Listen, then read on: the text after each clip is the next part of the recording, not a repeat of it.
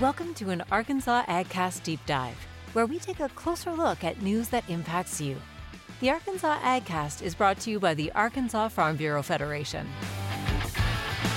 All right, welcome to the latest episode of the AgCast Deep Dive series. You know, we developed this series as a way to break away from the Ag News headlines and take a closer look at a topic that matters to our members. As always, this show is brought to you by the Arkansas Farm Bureau. I'm the host of today's episode, Jason Brown, and I'm glad to welcome the newly elected president of Arkansas Farm Bureau, Dan Wright, to the show. Dan, welcome. Thanks for being here. Thank you, Jason. It's an honor to be here. You know, I listen to you guys all the time when I'm out cutting hay or baling hay. Yeah. And it's just a thrill to be able to be on here today. Well, we're happy to have you. You say you listen. I think Max said this recently on the show, but, you know, we're come to figure out that's what most people would rather do is listen than to watch. Yeah, because I'm either in the tractor or on the road. Uh-huh. And so I became a listener to the podcast when y'all first started, just to see what it was about. Yeah. And I think I saw it on the Facebook one time. Yeah. But I'm a listener. Your eyes are better off for it, honestly. Well, let's dig into it. I know you're busy with all kinds of things going on. And look, you're no stranger to the members of Arkansas Farm Bureau. You served on our state board for 9 years. You've been the Secretary of Treasury for 4 of those years, I believe. I guess I should have warned you, this is the longest question that we've ever asked on the show. Will you tell us how Dan Wright, the man, became Dan Wright, the farmer? Dan Wright, the man, began in Lubbock, Texas. Oh, okay. I was born and raised in Lubbock. I'm not a native Arkansan, but I've been here long enough that everybody thinks I am. Yeah.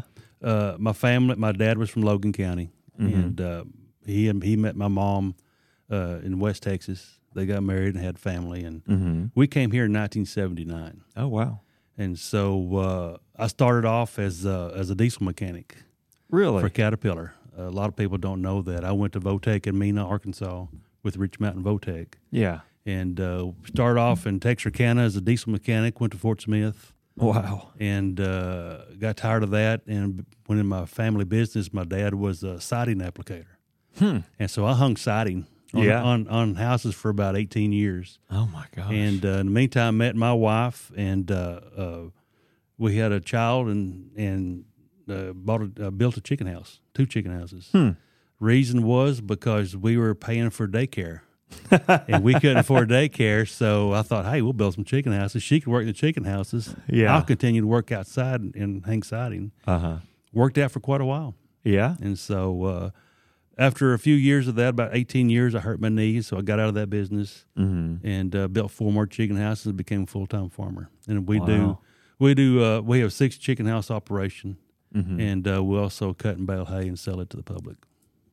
My goodness. Well, that's quite the story. I don't think I ever realized that. Not many know that. That you sort of, I'll say, backed into farming. I don't know. You know, I mean, so you're first generation then? No, I'm fourth generation. Fourth generation. My dad. We had a little farm in Texas. Okay, I got you. But my grandfather grew up in Logan County. He also farmed. Yeah, and his father before that came from North Carolina. Oh, wow. And they were farmers then. Yeah. Okay. And still in the poultry business today, of course. Mm-hmm. Yeah. All right. Well, let's see here. Speaking of that, I have to say, I think one of the interesting things I learned when you were elected at our convention is that you are the first poultry producer elected president of Arkansas Farm Bureau since our founding in 1935. So with that, what unique perspective do you bring to this leadership role for the organization as a poultry farmer? I think the unique perspective is adaptability.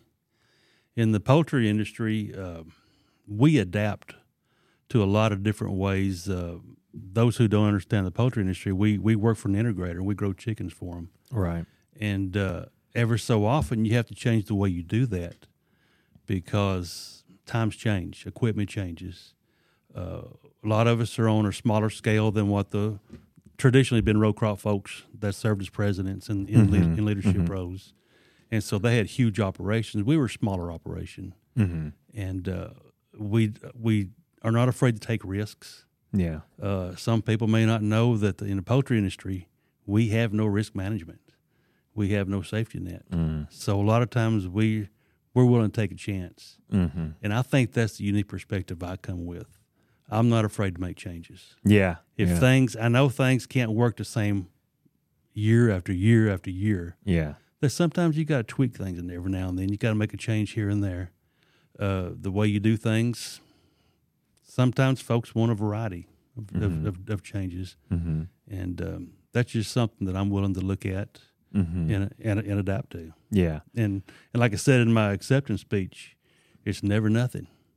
There's always something that pops up. Mm-hmm. And when it does, you got to be able to fix it. In the chicken business, you never know when a feedline motor is going to go down.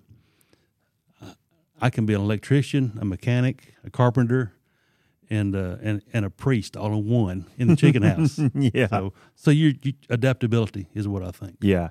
I love that concept of adaptability and the ability, you know, what you've taken from your time as a farmer and certainly probably before that even, you know, and how you would apply that. You know, agriculture, it feels like that's one thing we're always needing to do is adapt to different environments, whether that be external like weather, things like that, regulatory, right, things like that. So I love that concept of adaptability and being that unique perspective. Mm-hmm. You know, it's been a challenging year for the poultry industry, not only from, you know, biosecurity aspect, but in other ways too. What are some of the most important issues in the poultry industry that you think should be addressed in the next few years? One of the things, as I mentioned a while ago, we don't have a safety net in the poultry industry. Mm-hmm. If something happens that is catastrophic, let's say, for instance, lightning hits a generator and all your power goes out and there you had a catastrophic loss in your chicken houses. Mm-hmm. There is some funds out there to cover that, but not near enough to make you whole. Mm, my goodness. If we have a year where we had a few years ago where heating oil, heating gas, propane, natural gas, whatever it may be, becomes astronomically high. We had $4 a gallon at one point. Mm-hmm. I burn 1,000 gallons a week per house. Oh, my gosh. If it's really cold. Mm-hmm. We had nothing to overcome that. High input costs. It's just something we have to deal with. Mm-hmm. And most growers will pay for their propane or natural gas for a whole year. Mm-hmm. And because they'll just prorate it and have an account or something. But that's one of the things that we have to look at. We also have to look at regulatory things. We have climate change people coming out. And sometimes the poultry industry gets blamed for that because of our exhaust fans. You know, they want to know how much CO2 is coming out. Mm-hmm. There's no way to measure it, so we don't know. Mm-hmm.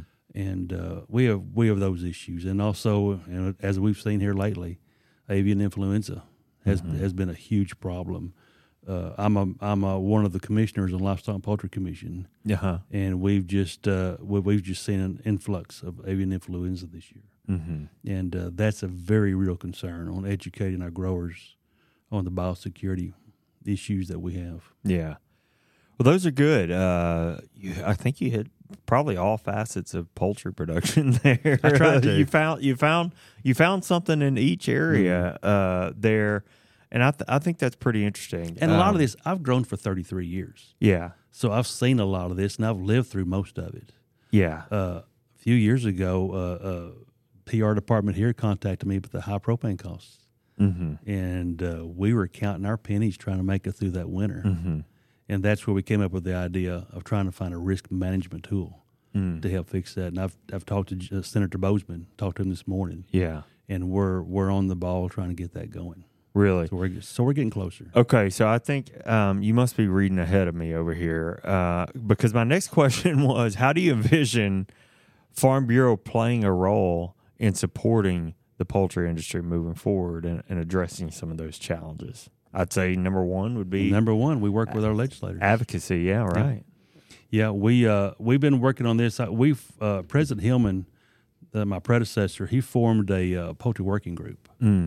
And I was on that with Chris Metters out of Carroll County, mm-hmm. and we got growers together and we put together this program to where if our input costs got to a certain level, it would kick in, mm-hmm. and this would be an insurance that you'd buy, and it would help get through those tough times, much like the dairy industry with sure. a dairy margins coverage. Mm. It'd be much the same way as that, and.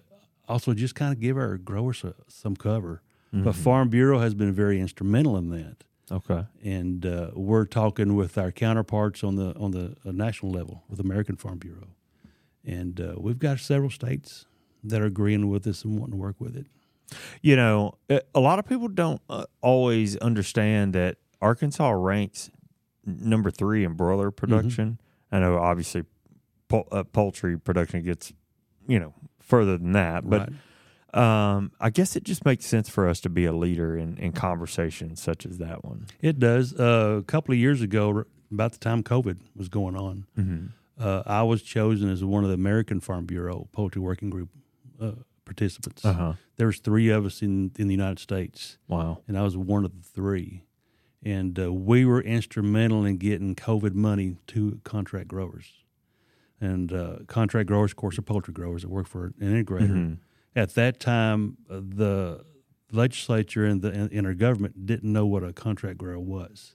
Hmm. We couldn't get any help because they had no definition for contract growers. Yeah, no understanding of that concept and that arrangement, I guess. So we helped to push that along, and they developed a definition for it. Yeah. And then we were able to get contract growers some money to help them through COVID because they were hurt pretty bad too. Yeah. Some of the plants in the area could not process the chickens, and others were just slow about processing. Right. And so there was, you know, there's some help that needed to be done. Mm-hmm. And then the long out times that made it. If you're making a payment on a chicken house, and you're out of chickens for 35 to 40 days. Yeah. Somebody's going to have to cough up a payment by the end of the year. Yeah. And payments sometimes are $20,000 to $35,000. Really? Per payment. Oh, my gosh. Per house? No, per farm. Oh, per farm. Okay. Yeah. All right. So you got to keep me straight. No, I know. I'm doing my best. John and I, we talk about all the time how we're really unqualified to do this show because we're 2 guys who spent our history in row crop, you know? I will scream at the radio sometimes. No, you're wrong. Well, we do get our share of hate mail. But, you know, we get some stuff wrong, but the amount of stuff we learn, you do. I guess, through doing this show. So I appreciate you keeping me straight. I will. Yeah, you know, getting back to the conversation about Farm Bureau and thinking about Farm Bureau, you know, you talked about your acceptance speech there at convention. And in your remarks there, you talked about this concept of one Farm Bureau family. In that, you acknowledge the variety of farmers involved in our organization. And I'm curious how you plan to address that concept of Farm Bureau family and sort of what that means for row crop producers or specialty crop farmers or MAC will be on me, cattle ranchers, foresters, you know, all the stakeholders across that, I'll call it the agriculture value chain. How does that concept of Farm Bureau family really work and speak to each one of those? You know, one of the things that I learned in my travels, I had 34 counties in 15 really? Weeks. Oh, my goodness. And I live on the far western side of the state. Right. So it was a distance every time I went. Yeah. But I would visit some folks out west, and I would come into the eastern side, and I would visit some of those. And a lot of those counties are very influential counties, and I was nervous. I was nervous about going into them. Yeah. But once I was there for a few minutes, it felt like family. Really? It just felt like you was going to a cousin's house to have supper, and because we all have so much in common. Mm-hmm. I was thinking about this right after business session. You know, I was contemplating winning the election and all that. And about my remarks, I'd listened to him on a couple of things, and I thought, you know, we're all family. And I mentioned these in my remarks. We're all family. We may do different things. Mm-hmm. And I thought about my own family. My son lives in Delaware. He's a journalist. My daughter-in-law is a veterinarian there in Delaware. Mm-hmm. My daughter is a school teacher in Dover, Arkansas. God bless her. Yeah. And my son-in-law works at Nuclear One. Oh, and really? We grow chickens. You know, yeah. we're all under one family, yeah. But we do different things. Wow. We all have the same belief. We all have the same concepts of life. Mm-hmm. And we all have that family mentality. And that's what Farm Bureau is. I may grow chickens. Some other folks may grow cotton or corn or rice. Don't leave rice out of it. No. They may grow rice. You know, our vice president's a fish farmer. Mm-hmm. And then the specialty crop folks. We all do different things in livestock, but we're all part of the family of Farm Bureau. Mm-hmm. You know, when you're family, you can fight amongst yourself a little bit and argue amongst yourself. Yeah. But don't go say something bad about them. Right. Because we're going to defend it. Yeah. If we have somebody from the outside come and try to start something, we're going to defend it because we are family. Mm-hmm. And that's the way I look at it. We're all. What I do in the east or the west, I use folks' products from the west, from the eastern side, and vice versa. I hope they eat chicken. I hope they eat a lot of chicken because I eat a lot of rice, so I hope they eat a lot of chicken. But it takes all of us to make this thing work. We're all one family doing different types of work. Yeah. But we stick together. Yeah, that's interesting. You know, I'm fairly new to Farm Bureau as a staff person. I've worked sort of Farm Bureau adjacent for a long time. But going into that convention, I think this is my third convention, if I were to go back and do the math. And it really feels like a family reunion in a lot of ways. When you see people, hey, you know, I'm going to give you a hug, shake your hand, ask how the kids are doing, you know. I mean, it really does feel like that. You know, that concept is true to the nature of what we do. I mean, there's a lot of fellowship that happens at events. And I was talking to a lady at the foundation dinner, and we was talking about how many people were in there. Mm-hmm. And she said, this is one of the few places that you can turn your kids loose if you want to. Ah, that's interesting. Yeah. And know that everybody's going to take care of them. Uh-huh. And that's kind of what we feel like when we come to Farm Bureau. This is my 10th one, and I see folks that I hadn't seen in a while, and we hug and just talk and you know, catch up on old times. Yeah, but it's weird because you find relationships here. Yeah, one of my best friends lives in Mississippi County, on the other side of the state from where I do. Yeah. Neither one of us have been to each other's house, but we talk like we know where we think about each other. But that's the relationships that we make, and that's what's unique about Farm Bureau. We got to get you on a combine. I'm telling you, I want to do it. I've been trying to get on a combine for years. We're going to make it happen. Yeah. We're going to make it happen. Brian, can we got to come up with a video, a special now you're talking video about inside project. The cab, right? That's it. Okay. Not riding on top. I don't want the hopper or anything. I want inside the cab. We got to come up with a video idea like Farmer Swap or something like that where we can get Dan on a combine. Mm-hmm. You know, that way you don't have to ask. Oh, I know. Or beg. Yeah. We'll just make it happen. Make it happen, man. I want to drive a combine. Yeah. Oh, all right. That's happening. We can do that. All right. So you talked about traveling the state, and I sort of slipped this one in on you. You made some remarks to staff yesterday, and you talked about traveling the country also. Mm-hmm. And I thought that was an interesting concept, thinking about you and those, you know, that time as a leader on the state board that we mentioned at the top of the show, and having that opportunity to interface with different farm bureaus and leaders across the country. I'm just curious. Tell me something that stands out when you come back home. What stands out to you as something that is truly unique about Arkansas Farm Bureau? One of the unique things, one of them is the staff, because I've made remarks in different places that Farm Bureau is one of those organizations that it can take a chicken farmer from Scott County, Arkansas, and let him have a voice. Mm. It's the staff that allows that to happen. Mm. The staff being able to promote that, things like this with this podcast. Sure. It allows me to get a voice out, talk to folks I'll never be able to see face to face. Yeah.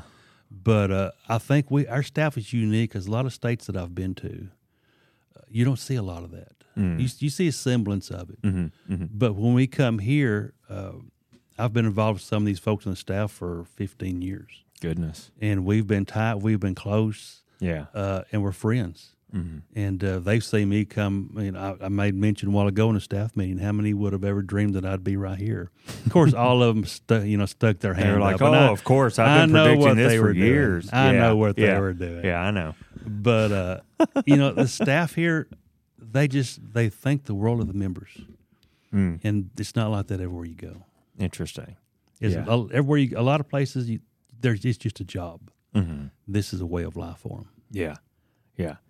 That's pretty cool. I don't know that I've ever heard anybody articulate it that way, and I think what an incredible compliment. And it's a little bit selfish for me to say. Obviously, I'm a staff member, but I think that's a compliment to everybody who all our colleagues who show up every day.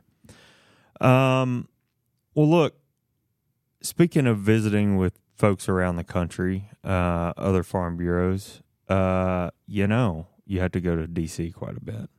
Yeah, I know. I heard that. That's one of that fine print thing. It's somebody said print. The other day, you remember that Santa Claus movie where they bring out the big magnifying glass and the fine print at the very bottom? Yeah. That's where that was. Well, do you have any trips to the big city planned? I am leaving Sunday morning. Oh, already? To Washington, D.C. Already. Oh, I've been president now 7 days. Yes. And I'm fixing to go to Washington, D.C. on Sunday for a full week. Oh, man. Well, what will that be? What's that trip? We're doing the American Farm Bureau resolutions. Okay. And my first board meeting with American Farm Bureau. Arkansas has a seat on that board, and President Hillman was in that seat, so I'll take his seat on that board. Sure. So this is that start of the process, just like we have in Arkansas. Exactly. The policies that we did, that we forwarded to the National Convention, those are the ones that I'll go and defend. Nice. Okay. Well, you're getting the ball rolling real quick. It's been a full 7 days. I bet it has. You ready for now? Let's see. We've got some things. I think this is going to go out today, so I can say we've got a Farm Family of the Year tomorrow. I think you're going to be involved with the Purple Circle Club on Saturday. You're going to D.C. on Sunday. I come here Monday morning. They gave me 2 days to recuperate from the convention. Yeah. I showed up Monday morning and stayed all week. I'm going home this evening. Yeah. Coming back in the morning, going home tomorrow afternoon, coming back the next day, and then I'll stay at the hotel by the airport and just fly out the next day. Yeah. That's Sunday morning. From Waldron to the office, from your farm to the office. 2.5 hours. 2.5 hours. Over the mountain. Yeah. Because I live in the Ouachita Mountains. Yeah. These straight roads you guys have out east, they don't exist in the Ouachita Mountains. You're going to have to be on deer watch. As the crow flies is a very real term where I come from. Yeah. That's funny. I grew up in St. Francis County. Mm-hmm. It's flat and straight. Lubbock was flat and straight. You put a bungee cord on the steering wheel and you go sleep. There's not a curve for 30 miles. That's awesome. All right, we're talking about home. Mm-hmm. You listen to this show. You proclaim to listen to this show. I do listen to this show. I trust that you listen to this show. On our deep dive, we always wrap up with something fun. Mm-hmm. Generally, we like to talk about food on this show. But I hope y'all will forgive me because we're not going to do that today. Good, because I have gained about 10 pounds since winning this election. When I started here, they told me about the Farm Bureau 15. It's true, isn't it? It's a real deal. Yeah. It's a real deal. Very real. All right, like I said, we always wrap up with something fun. We're certainly, I have to tell you, we're not going to make an exception for you today. Okay. You're from Waldron, Arkansas, which can be found in, as you said, Scott County. And Waldron is home to a couple of notable individuals, present company excluded. Okay. Oh, no.